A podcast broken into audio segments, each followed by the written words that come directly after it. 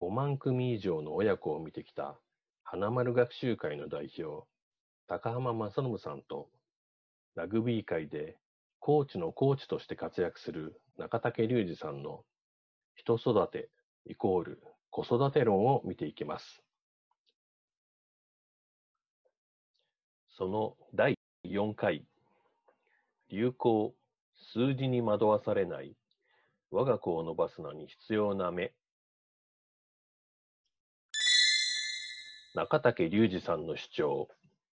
オフ・ザ・フィールドで子供を伸ばす親の六か条。我が子を見る目。子供を伸ばす親になるための六か条のうち、一番大事なのは、我が子をよく見る目です。子供をよく見ると漠然と言われても、どこを見ていいかよくわからないということがあるかもしれませんね。体育の先生であれば、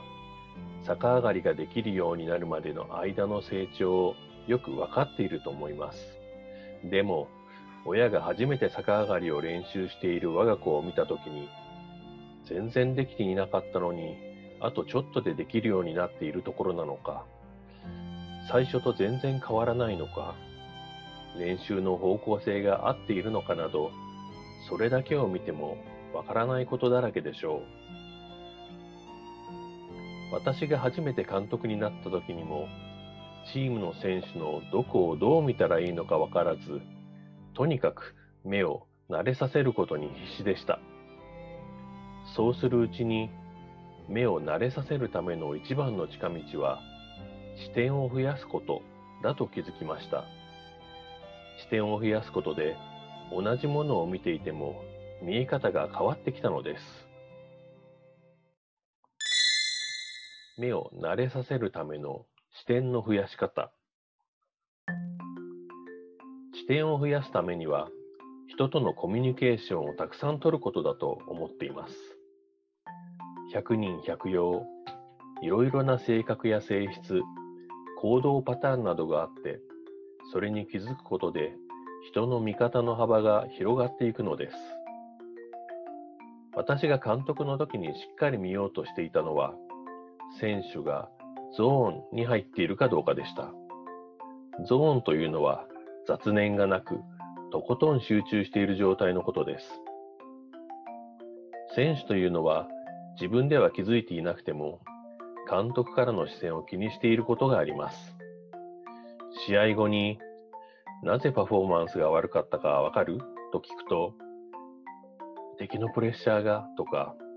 パスしたい味方が遠かったのでと他人のせいにしたり、コンディションがちょっととか、前日に〇〇があったんで、などというのですが、どれも本当の理由ではありません。理由は簡単。ゾーンに入っていなかったために、監督の視線や評価、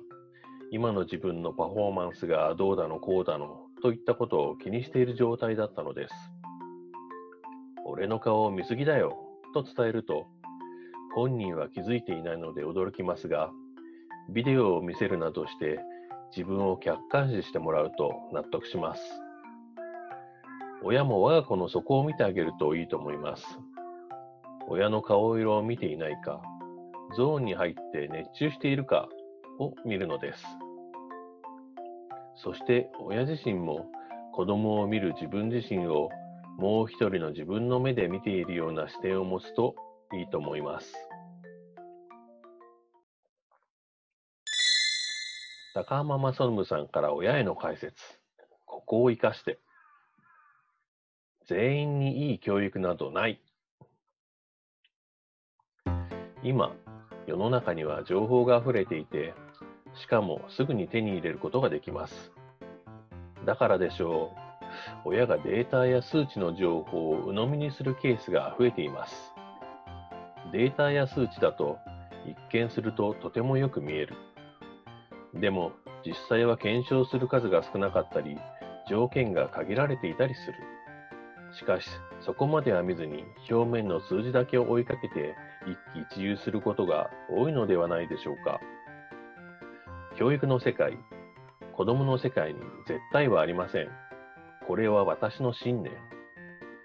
環境や状況で変わってしまうデータや数値に惑わされず、本当に我が子に合うものなのかどうかを自分の目で見て決めることが大切です。例えば、ご褒美をあげるから頑張りなさいというのは NG という人もいれば、それで成功した事例ももちろんある。絶対やるとかやらないとかではなくて、子供の様子を見て使い分けることが大事です。見るべきポイントは、我が子の目が輝いているか、夢中か、本当に楽しそうかということです。学校の先生の指導案作りも指導案に沿うことばかりに意識が行き過ぎて肝心の子供がどういう状態か生き生きしているかに焦点が当たっていません子供をよく見て変えていけるかどうかそのためには観察する目これがすごく重要です。